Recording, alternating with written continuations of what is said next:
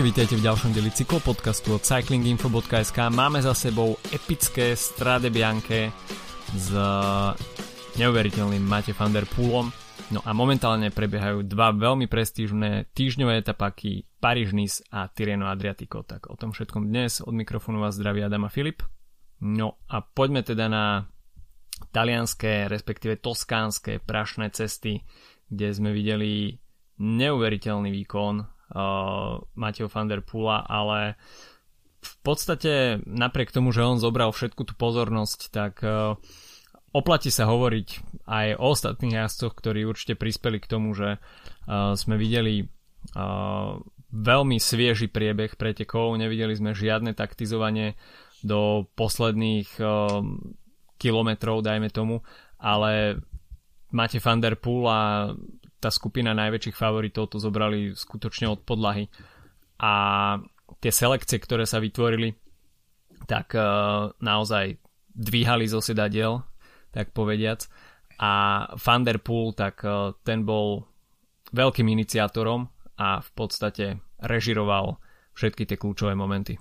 V podstate to, čo sa tam vyselektovalo na tých posledných pár desiatok kilometrov, tak uh, to je podľa mňa s výnimkou Michaela Gogla z Rakúska, z Kubeky Asos a možno trochu Toma Pitkoka, ktorý akože možno o rok nás to nebude prekvapovať, že bude, bol v mhm. tejto selekcii, ale možno ešte v tejto fázi, tak, tak to bolo trochu prekvapenie, tak v podstate tam to bol naozaj jeden z najsilnejších, najsilnejších selekcií, aké, aké môžeme vidieť. Už len preto, že sme mali tam majstro sveta, Mali sme tam minuloročného mm-hmm. víťaza, dvoch minuloročných víťazov monumentov v podobe Vanderpoola, Fanarta, uh, víťaza Tour de France pred dvoch rokov, víťaza minuloročného Tour de France um, a takisto možno ešte jedno z takých tých menších mien kvázi, tak bol Simon Clark, ktorý ale vždy ukazuje na Strade Bianche, že patrí um, vlastne k top uh, jazdcom na, tom, na, tý, na, tomto, na týchto prašných cestách. Takže, takže podľa mňa to bolo, bola to jedna z klasy, ktorú podľa mňa akože keď budeme o neviem koľko, 8-9 mesiacov hodnotiť sezónu, tak s, myslím, že už máme prvého veľmi silného kandidáta na jednodňovku hmm. roka, ak nie vôbec preteky roka, pretože um, nielen ten záver Thunderpoola, ale celé to, čo tomu predbiehalo, tak bolo podľa mňa, ako, bolo to, boli to vynikajúce preteky, ukážka toho, že Strade Bianche je jeden, za, jeden z najlepších pretekov v kalendári a to, či, sa, či to má byť monument alebo nie, je teraz úplne jedno.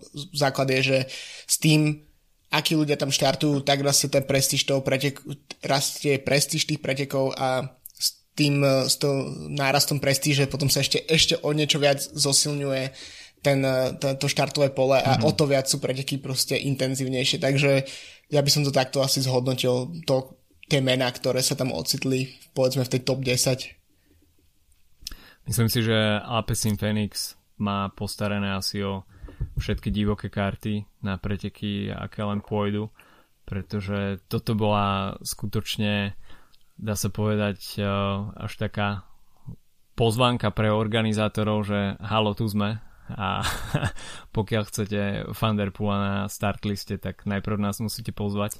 A nie je to tak, že Alpecin má teraz automaticky tie pozvanky na preteky, alebo na množstvo prvý, mm, na, na Grand Tour asi áno. Hej. O, ale či aj na ostatné preteky, nie som si istý.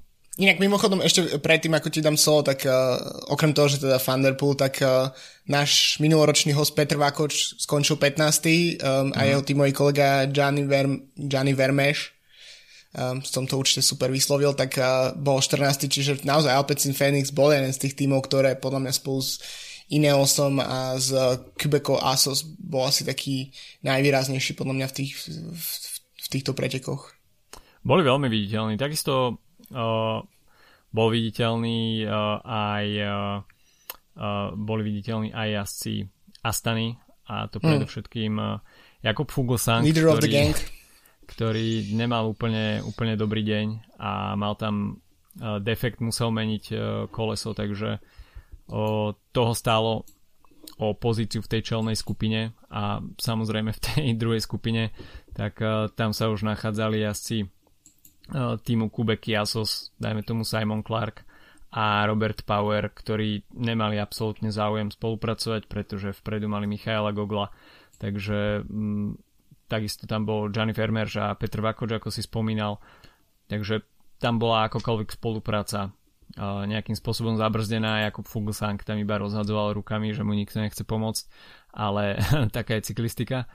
Mal veľkú smolu. Takisto veľký smoliar eh, Quinn Simons z treku Segafredo, ktorý nech si už myslí kto čo chce o jeho politických názoroch, o tom sa tu baviť nebudeme, ale predviedol perfektný výkon a skutočne pre tohto amerického mladíka to bola takisto aj veľká škola, pretože uh, jednak musel sa doťahovať do uh, uh, skupiny po tom, čo dostal defekt.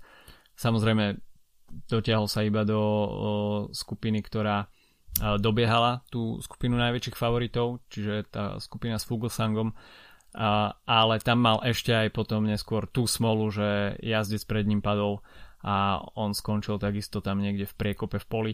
Takže preňho veľká smola, hoci teda myslím, že nohy celkom mal, pretože e, po tom defekte nabral veľkú stratu a pomerne rýchlo sa vrátil do tej, e, do tej skupiny s Jakubom Fuglsangom, takže e, Queen Simons ukazuje, že má na to nohy a túto sezónu ešte sme asi o ňom nepočuli posledný krát.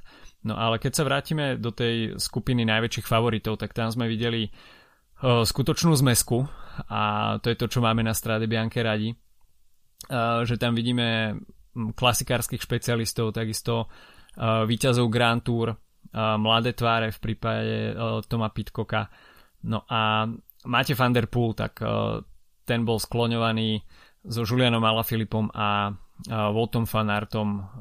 Dá sa povedať, že najviac hovorilo sa o troch mušketieroch v Toskánsku, ktorí sa tam zrazu objavili a pôjdu si to tam mečovať medzi sebou, ale Van der Poel sa nakoniec ukázal ako veľmi dobrý taktik a skúšal to na superov viackrát, ale ako náhle sa oprel do pedálov úplne seriózne, tak iba zlomok uh, jazdcov malo šancu reagovať a v podstate tá záverečná selekcia s Bernalom a Zala Filipom, ktorá uh, to dotiahla až pod eh, Via Santa Caterina, tak toto bola trojica, ktorá nakoniec mohla bojovať o víťazstvo.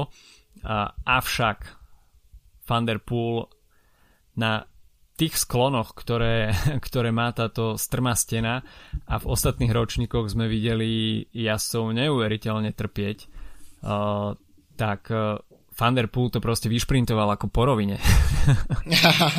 Áno, tak bol to proste cyklokrosový nástup, tak ako, ako keď v cyklokrosových pretekoch má Thunderpool milión šprintov na mm-hmm. pomerne krátkych vzdialenostiach, tak, tak to bolo aj v tých pretekoch. Prítomnosť Bernala v tejto skupine podľa mňa bola asi tým väčším prekvapením, mm-hmm. ale podľa mňa tiež veľmi pozitívnym znakom už celá táto sezóna sa podľa mňa pre neho rozbieha veľmi solidne po tej minuloročnej, ktorá mu nevyšla a som fakt zvedavý, že kam, ako, ako to dopadne, lebo ja by som zatiaľ momentálne Bernala asi určil za top favorita Gira, akože nie na základe iba tohoto výsledku na strane Bianke samozrejme, ale celkovo ako nástupil do sezóny a s tým, že možno sa mu podarilo nejak zotriasť ten tlak víťaza Tour de France, ale tiež mm, Bernal podľa mňa tým, že bol v tej selekcii, tak potvrdil jednu vec, ktorú, a to, že tá, tie vaty, ktoré sa tam išli ešte pred nástupom Thunderpoola, tak, tak boli na hrane, pretože Bernal musel nastúpiť, pretože bolo jasné, že ak, ak sa mu nepodarí ujsť, tak v šprinte napríklad, ak by došli všetci traja do cieľa, tak by bol 100% tretí.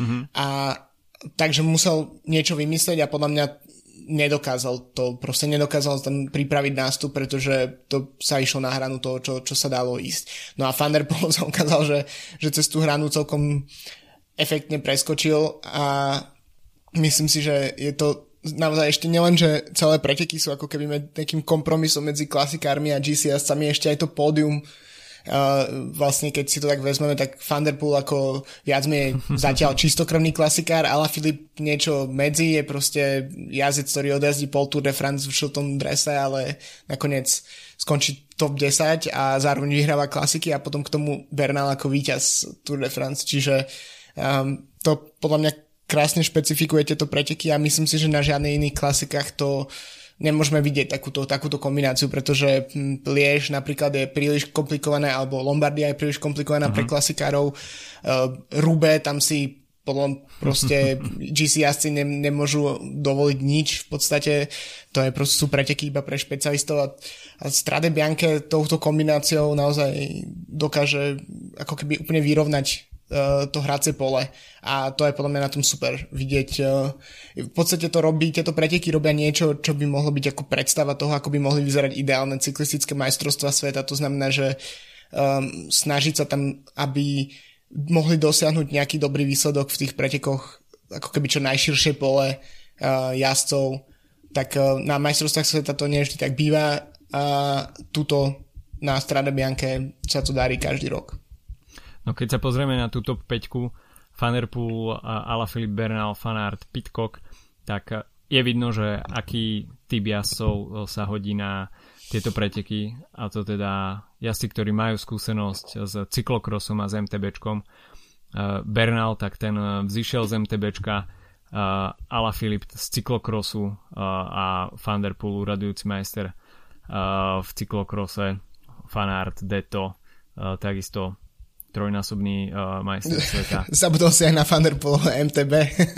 a samozrejme ešte MTB a Tom Pitcock takisto aktívny cyklokrosar, ktorý v podstate tento rok zažíva svoj debut na ceste na plný úvezok, takže všetci piati jazdci, čo sa nejakého bike handlingu a skúsenosti s nerovnosťami určite majú a to sa v podstate prejavilo aj na tom, že oni boli tým, kto, kto udávali tempo a proste tvrdili muziku v týchto pretekoch.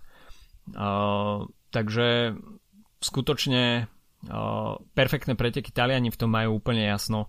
Komentáre po pretekoch na talianských cykloweboch hovoria o šiestom monumente. Jasné. Takže uh, Taliani, Taliani určite budú tlačiť na to, aby sa, aby sa Strade Bianche časom zaradili uh, do tejto klasikárskej smokanky. Ja mám lepší teda... nápad. Mám lepší nápad. Podľa mňa je zbytočné to zaradzovať medzi monumenty, ale vytvoriť ešte nadkategóriu na monument, Aha, nad monumentom okay. a tým pádom by Strade Bianche mohlo rovno preskočiť všetkých tých 5 pretekov. Je to možné, je to možné, ale skutočne Taliani nešetrili slovami chvály, hoci teda uh, talianské vlajky sa uh, tej výsledkovej listine objavili až na 23. mieste Alberto Bettiol, čiže Mama di Pasta tento rok na Strade Bianche neuradoval, ale uh, skutočne Taliani boli veľmi spokojní, samozrejme to bola reklama na cyklistiku par excellence, takže napriek tomu, že sme nevideli uh, cesty lemované uh, húfmi fanúšikov, tak tie preteky mali, nestratili nič zo svojho čara a uh, Van der Poel sa postaral skvelé divadlo. Van der Poel navyše po pretekoch povedal, že túto formu si je schopný udržať mesiac. Dobre to vyrátal, lebo tam sa zmestí všetko vlastne. Môže po Paríž, Žube vlastne si dať pauzu. Pokiaľ by to bola pravda, aspoň len z časti, tak myslím si, že zvyšok uh, klasikárskych špecialistov má až do konca kockových klasik veľký problém a určite sa mys- si myslím, že v podaní Thunderpoola sa máme na čo težiť.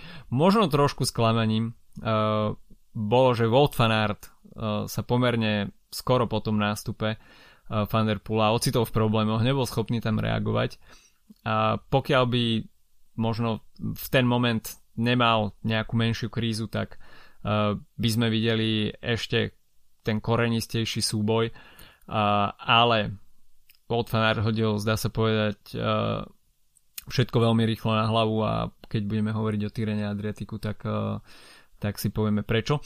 Takže máte Van der Poel uh, v drese holandského majstra, samozrejme uradujúci majster sveta v cyklokrose, šampiónom uh, 15. edície Strade Bianche, čiže prasných, prašných uh, ciest v Toskánsku s finišom na Piazza del Campo v Siene perfektné divadlo a určite to stálo za to. Nevieme sa dočkať uh, ďalších klasik s Vanderpoolom ale Filipom Fanartom a spol.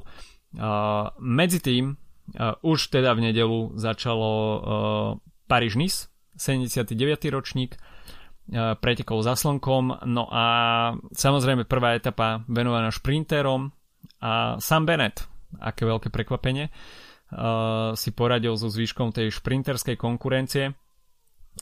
Možno prekvapenie, že Pascal Ackermann zatiaľ nie je v úplne top forme, by som povedal. Jednak timing v tejto etape uh, bol nie dobrý a tým skorým nástupom ako keby si príliš neveril a vsádzal mo- možno trošku na náhodu. Takže Ackerman zatiaľ vo veľkom tieni sama Beneta, ale uvidíme, no, zo pár etap eh, pre šprinterov tam sa tam ešte nájde, ale dá sa povedať, že Bennett, Demar a Pedersen sú momentálne jazdci, uh, ktorí na Paríž Nice uh, podávajú asi stabilné výkony. No, Ackermann je podľa mňa prekvapivo pozadu, by som povedal, lebo mm. už v, konkurencii, ktorú, kde už mal takú možnosť superiť s najlepšími šprintermi, čiže v Spojených Arabských Emirátoch, a na Etoile de Bessèges úplne na začiatku sezóny tak najlepšie umiestnenie bolo zatiaľ tretie miesto, čo samozrejme je v pohode, ale myslím si, že od jazdca, ktorý končil um, minulý rok víťazstvami v etapách na VLT a v podstate patril povedzme k tomu okruhu ja neviem, troch asi minulý rok, štyroch najlepších mm. šprinterov sveta, tak by sme očakávali viac uh, 100%. Zatiaľ čo Bennett vyzerá, uh, že keď mu všetko vyjde v pretekoch, tak, uh, tak tá sila tam je a samozrejme keď tiež zafunguje um, vlak Quickstepu, ktorý je no, ako ťažko prekonateľný. Mm. Ale, no, ale napríklad videli sme potom v etape číslo 2, že um, nevždy to je pre Beneta úplne jednoduché a tam v, podľa mňa nastal jeden z, akože z chaotickejších šprintov, aké som videl za posledné obdobie a Uh, mne to, ako určite to tak nebolo, ale prišlo mi ako keby jazdci nevedeli, kde je uh, presne tá cieľová čiara.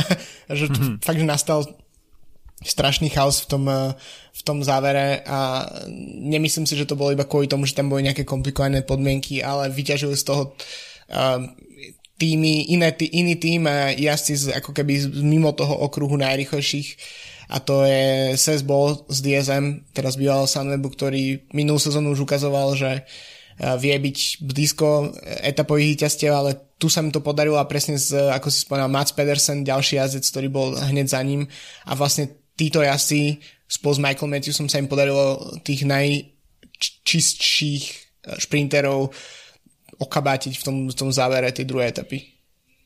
No, uh, pre Beneta tak uh, tam môže hrať jediné ospravedlnenie uh, naozaj, že ten uh, jeho šprinterský vlak nebol úplne dobre skonsolidovaný. Boli tam trošku vzadu. Mm, veľmi neskoro sa Bennett zapil do toho šprintu a v podstate pri zrovnávaní tých pozícií tým DSM tam zrazu proste vyskočil zrovnaný úplne ideálne a Quickstep bol veľmi vzadu, hoci teda keď máš pri sebe Maj- Michala Morkova, tak môžeš si dovoliť uh, byť hoci kde a on je schopný ťa vyťahnuť na posledné desiatky metrov tam, kde potrebuješ, ale uh, tento raz to nevyšlo a Sam Bennett, hoci teda na top speed by na to určite mal v danej chvíli, tak pozične to nepríliš uh, v quickstepe zvládli. Takže Ses Ball sa radoval z etapového víťazstva. No potom prišla etapa číslo 3, individuálna časovka v Žien, 14 km, ktoré boli nakoniec okorenené, hoci profilovo to príliš nevyzeralo, ale tie krátke stúpania, ktoré sa objavili na profile, tak boli veľmi, veľmi strmé. A ja si tam museli ísť zo sedla na tých časovkárskych kozách a jedno takéto stúpanie bolo pripravené v úplne samotnom závere, takže celkom dobre sa pozeralo na to odratávanie sekúnd ktoré ja som eh, ešte, ešte ostáva do prekonania najlepšieho času. Eh, veľmi dlho sme videli v tom horúcom kresle Remiho Kavaňu, ktorý už už vyzeral, že si zoberie pre seba etapové víťazstvo, ale nakoniec mu ho zobral z rúk Stefan Bisiger z, respektíve Bisiger z EF Education Nipo a opäť sa dostala do pozornosti tá POK prilba časovkárska, ktorá uputala na dráhovom svetovom pohári, keď si stíhacie preteky v tejto príobe pre seba podmanili Dáni, tak sa mi zdá. Tak vtedy to obletelo svet, ale tak tento raz opäť, opäť v akcii táto príoba, tento raz v krajšom rúžovom vydaní. Ale pomerne, pomerne prekvapenie v časovke, avšak oveľa zaujímavejšie, respektíve viac pozornosti pútala táto časovka z hľadiska GC a Primož Roglič tretím miestom získal cenný čas na superov. A v podstate asi to bola nejaká predzvesť toho, čo uvidíme v etape číslo 4. Áno, tak asi najväčšie prekvapenie na Rogličovom výkone bol, že nestačil na, na víťazstvo, lebo si myslím, že šiel úplne uh, jednoznačne za, za trumfom. Mm. Uh, Biseger uh, výhra, bol, pardon, bol druhý na v časovke na uh, tur v Spojených Arabských Emirátoch, čiže mm. nie je to úplne akože výsledok, ktorý by prišiel z ničoho, ale je to skôr prekvapenie samozrejme. Uh, Adam Blight v, komentár, v komentári na Eurošporte spomínal práve o tej POK prílbe, že ja, presne, že je to prílba, ktorú keď máš dobre nasadenú a ktorá keď ti dobre sadí na hlavu, tak je to, môže byť obrovský proste aerodynamický zisk, ale zároveň na ňu môžeš aj strašne strácať, ak ju máš mm. nasadenú zle. Takže to je, to, je, to je presne ukážka toho, ako to, ako to môže fungovať, keď si vezmeme, že vlastne Biseger s Kavaňom došli v takmer identickom čase do cieľa mm. a hrajú tam stotiny sekundy rozdiel. A, takže myslím si, že Roglič sa pripravil, no a, a myslím si, že aj my sme sa museli pripraviť na Rogliča a, a v štvrtej etape už uh, ktorá skončila včera, tak uh, to bol to bol presne ako keby sme videli cez kopírak akékoľvek preteky z minulého roka podľa mňa. No Max Schachmann uh, mohol čo robil, ale uh, v závere to naozaj stačilo iba na limitovanie strát. Uh, Roglič 3 km pred cieľom ideálna pozícia na to, aby zautočil a v podstate spravil to, čo, čo sa asi dalo očakávať. Uh, jednak ziskom času v časovke na uh, svojich konkurentov a takisto uh, zisk etapy jednak zhrabnutie toho šprinterského bonusu, respektíve tých, tých bonusových sekúnd, bonusové etapy v cie, bonusové sekundy v cieli etapy, tak z tohto nakoniec rezultuje to, že má pred, respektíve nahrávame počas 5. etapy, tak uh, pred štartom 5. etapy mal náskok 35 sekúnd, čo znamená, že on už v tom ďalšom priebehu Paríž-Nice nemusí nejakým spôsobom dramaticky atakovať a je to pre neho úplne komfortná pozícia, jeho tým môže kontrolovať uh, úplne v, v kľude dianie a uh, tá etapa uh, číslo uh, 7, ktorá bude finišovať na La Colmine a potom záverečná etapa uh, so stúpaniami, tak tým Jumbo Visma môže ísť do týchto dvoch etap pomerne komfortne a nejaký recept na Rogliča musia, musia hľadať jeho súpery. Brandon McNulty zatiaľ prebežne na treťom mieste, ktorý predvádza veľmi slušné výkony, takisto vyšla mu aj tá časovka, McNulty patrí k dobrým časovkárom, takže tento jazdec, ktorý patrí, dajme tomu, k tej novej generácii amerických jazdcov, do ktorého sa vkladajú nádeje, tak uh, začína pomaly, ale isto vystrkovať rožky a uvidíme, uh, aký bude ten jeho ďalší priebeh uh, Paríž-Nice a či dokáže udržať podiovú pozíciu. Uh, takisto dvojica zastaní Aleksandr Vlasov a Ion Izagir budú určite útočiť na, na to pódium v Nice, tak uh, toto bude ešte pomerne zaujímavé. Ja si dneska absolvujú etapu číslo 5, no a potom ešte čakajú na jazdcov eh, ďalšie 4 dni, takže eh, v nedelu bude končiť eh, Paríž-Nice. No a máme za sebou už aj prvú etapu pretekov Tireno Adriatico na start liste aj s Petrom Saganom, ktorý už zdá sa je byť OK po tom ochorení COVID, keď sa nakazil na tréningovom kempe sústredení spoločne s bratom Jurajom a aj Erikom Baškom, takže Peter Sagan opäť, opäť v akcii v drese Bory Hansgrohe. No na víťazstvo v etape číslo 1 to nestačilo, hoci do toho záverečného šprintu sa zapojil, ale hovorili sme o zahodení za hlavu takéto možno krátke zlyhanie Volta van Arta na Strade Bianche, avšak v etape číslo 1 uh, v Lido di Camaiore si Volt van Aert napravil chuť. Podľa mňa to bol uh, ako keby ukážka toho, že možno mm, Van der uh, jeho aktuálna forma smeruje skôr k tým, tým ťažším, ako keby k tým, tým kopcom a podobne, akože v rámci samozrejme e, klasikárskych e, možností a fanart možno zapracoval skôr na tej, na tej intenzite šprintov, pretože mm. ten, ten šprint poraziť Juena a takisto Quickstep s, s dvoma silnými šprintermi, s Hodegom a s, teraz Hodžom a s Balerínom, uh, Balerínim, tak uh, podľa mňa to bol akože jeden z takých šprintov, kedy by som očakával, že jeho nástup musí niekto chytiť, tak akože niekoľko desiatok metrov pred cieľom v tom šprinte a za normálnych okolností by som si predstavil, že Caleb Ewan ako nie, niekoľko rokov jeden z najrýchlejších šprinterov sveta to musí zvládnuť, ale mm. fanart zvládol úplne perfektne načasovať ten nástup a udržať to tak, že proste ostatní asi sa môžu len pozerať. Tretie miesto Fernando Gavira, čo je možno um, nie až tak výrazné v kontexte jeho výsledkov z minulosti, ale myslím si, že pri aktuálnej forme z posledného roku dvoch veľmi dôležitý, uh, dôležitý výsledok, že možno aj s Gavirom sa bude musieť rátať v najbližších mesiacoch. No ale, ale ten fanartov sprint bol podľa mňa fenomenálny, akože to neveril som, keď som to pozeral naživo, že to, že to, že to musí udržať, akože Jumbo Visma tam urobil super prácu uh-huh. a, a, ten vlak fungoval výborne, ale stále neberem fanarta ako proste jazda, ktorý, ktorý ide vyhrávať čisté šprinty a skôr by som očakal, že skončí um, v takom tom klasickej nejakej tej saganovskej šprinterskej pozícii niekde medzi uh-huh. druhým a siedmým miestom a, a bolo to fakt pre mňa obrovské, obrovské prekvapenie a v podstate nastalo len pár minút po tom, čo Roglič vyhral etapu na mm-hmm. paríž nice takže v Jumbo, Jumbo Visma museli mať uh, dôvod na oslavy včera. Zlavy v supermarketoch dneska. Lacnejší chleba.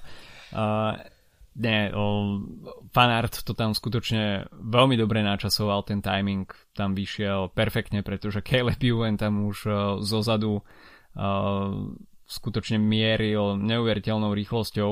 Uh, mal tam akceleráciu, avšak uh, fanart fanartovi to vyšlo presne na pásku uh, ten top speed, takže skutočne super práca týmu Jumbo Visma a aj v príprave tej pozície bolo veľmi dobre vidno, ako Jumbo Visma pracujú.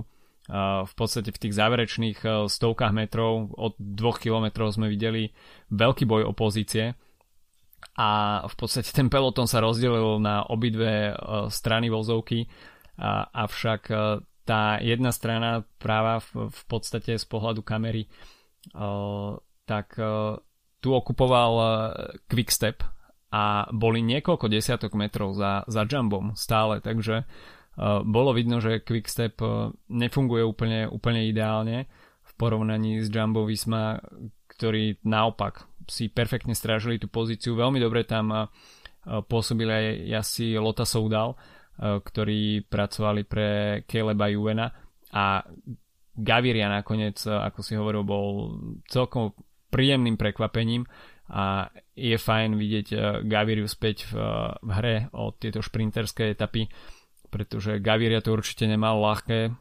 Minulý rok bol dvakrát pozitívny na COVID, musel opustiť preteky, neviem aký mal priebeh, ale uh, určite mu to nepridalo či už na fyzickej alebo psychickej pohode a tento rok uh, opäť na UAE Tour nebol príliš výrazný takže toto tretie miesto v prvej etape mu určite dodá trošku sebavedomia na preteku štartuje aj Mate van der Poel, ktorý v etape číslo 1 pracoval pre Tima Merliera, ktorý nakoniec skončil na 6. mieste. Takže uh, Peter Sagan, ako sme spomínali, tesne za prvou desiatkou, takže na 11. mieste celkom solidný rozbeh. Samozrejme neočakávalo sa, že, že hneď pôjde po etape určite to zoberie od etapy k etape, ako by to on povedal a, a, a uvidí sa, čo bude ďalej. We take it stage by stage. stage by stage, day by day. Day by day. A, takže uh, nespravili sme si minulý týždeň preview Tyrena, pretože bolo ešte celkom ďaleko, uh, ale teda uh, počas tohto jedného týždňa uh, ja si klasicky od Tyrenského po Jadranské more. Dnes absolvuje etapu číslo 2, čo by mohlo byť, e, pomer, ktorá by mohla mať pomerne zaujímavý finish, aj keď e, uvidíme, ako budú jazdci na GC motivovaní, ale na záver uvidíme takmer 7 km stúpanie, ktoré nemá síce úplne uh, dramatické percenta, ale um, tým, tým pádom, že tých uh, vrchárskych príležitostí nebude až toľko, tak dá sa očakávať, že uh, jazdci využijú už aj tú dnešnú uh, ponuku, ktorá sa v závere objaví. Uh, mimochodom, Volt Fanart uh, sa vyjadril, že sa pokusí ísť na celkové poradie. tak uh, to som zvedavý. Samozrejme, jemu možno zahrať do kariet to, že Tom Dumoulin uh, si čerpá momentálne Uh, to, neviem, možno neplatené voľno by som myslím, to nazval. Že neplate, myslím, že je neplatené, áno. Takže... K- Kurzarbeit. tak uh, uh, možno práve pre Volta Fanarta to zahrá do kariet, pretože v opačnom, uh, v opačnom prípade by možno práve Tom Dumoulin bol uh, um, písaný ako líder uh, týmu Jumbo Visma na Tyrene Adriatiku, keďže Primož Roglič je na Paríž-Nice, tak uh, tento raz si Volt Van Aert možno naozaj skúsi ísť v týždňovom etapáku na celkové porade a uvidíme, ako si teda bude počínať už počas dnešného dňa. Čo sa tých etap týka, tak veľkou výzvou bude etapa číslo 4, ktorá jazdcov privede do Prati di Tivo.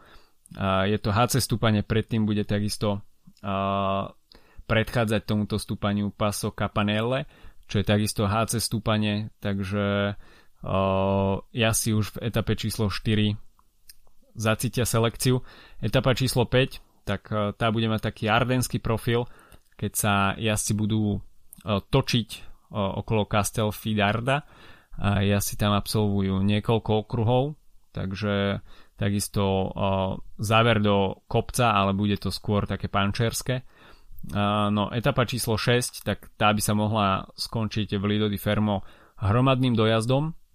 No a etapa číslo 7, tak klasicky bude uzatvárať Tireno Adriatico individuálna časovka v San Benedetto del Tronto, ale je to rovina 10 km.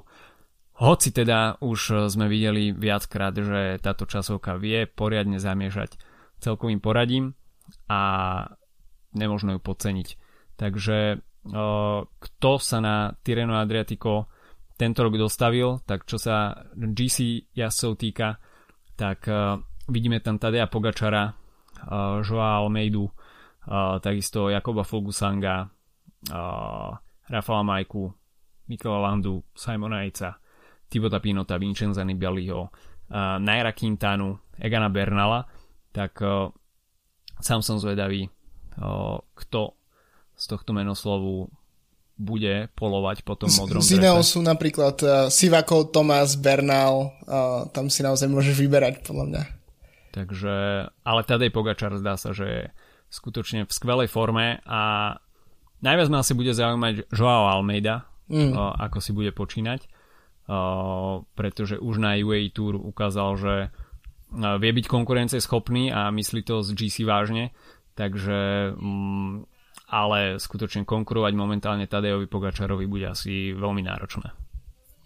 No, záleží od toho, ako, či naozaj Pogačar sa neovládne a bude chcieť proste vyhrať to, čo, a tak ako vždy. A, ak, a, ak sa do toho pustí, mm, podľa mňa, ak sa do toho zahrízne kompletne, tak uh, asi ťažko očakávať, že by sa niečo zmenilo.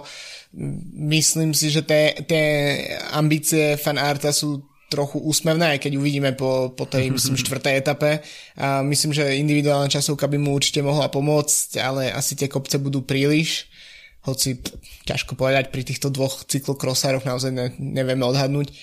No a ja som osobne tiež celkom zvedavý, že či teda sa potvrdí to, myslím si, že z tohto fóru budeme čerpať celý rok, že či teda Ineos nastúpi do týchto pretekov s tým, že ideme, ideme jazdiť e, zábavné preteky, alebo že či ideme jazdiť proste klasický Ineos. Um, pretože za normálnych okolností, keď máš tam Bernala a Tomasa, tak uh, myslím si, že v minulých rokoch by išli veľmi konzervatívne bez nejakých ambícií s výsledkami a tedy by práve mohol mať príležitosť Sivakov, ale ak idú jazdiť teda bez, bez nejakých obmedzení a plánov a iba proste tak, tak aby ich to bavilo, tak, eh, tak myslím si, že tiež môže byť táto kombinácia to celkom zaujímavá. A, takisto štartuje Filipo Gana, ktorý teda okrem toho, že vyhrá časovku, tak si môže kľudne ukoristiť nejakú ďalšiu etapu z, z úniku. Takže to myslím si, že bude celkom zaujímavé. Ak by sa Fanartovi podarilo predsa len niečo, tak akože nebolo by to úplne uh, ojedinelé predsa len Tirano Adriatico v minulosti boli preteky, ktoré neboli čisto vrchárske mm-hmm. um, a, my, a pred pár rokmi, keď uh, sa zrušila jedna z kopcovitých etap, tak vlastne o celkové víťazstvo superili Greg Van Avermaet a Peter Sagan. Mm-hmm. To bolo jedno z, z, z sladké obdobie, kedy Sagan prehrával každé preteky o pol sekundy. Hej, tak uh, tu, tu, to, to, to, to bolo vyústenie podľa mňa to Tirano vtedy v tej záverečnej časovke. A takže no som veľmi zvedavý, ako, ako, to, ako to pôjde ďalej a myslím si, že ja osobne mám veľmi rád túto, tento čas, e, ro, túto časť roku, kedy si môžem vybrať, že či pozerám po obede Tireno a, a, alebo Paríž a vždy podľa toho, kde sa jazdí šprinterská etapa tak, e, a kde, kde kopcovita, tak vyberám kopcovitú. Tento rok to dokonca vyšlo tak, že časovky nie sú v jeden deň, lebo to zvyklo bývať moje obľúbené, že v jeden deň sa štartoval, tak eh, ale pre mňa toto je niečo, čo symbolizuje naozaj um, možno ešte viac ako strada a možno viac ako omlu štart keď, a to je to, že naraz sa jazdí Tireno a Paríž Nice. No, keď si hovoril o tom zábavnom jazdení v Ineose, tak Egan Bernal si myslím, že sa dosť pozabával na Strade Bianche, tak teraz je možno, možno na Gerantovi Tomasovi a Pavlovi Sivakovovi a Filip Ogana, tak ten sa v posledný deň Tyrena určite zabávať bude.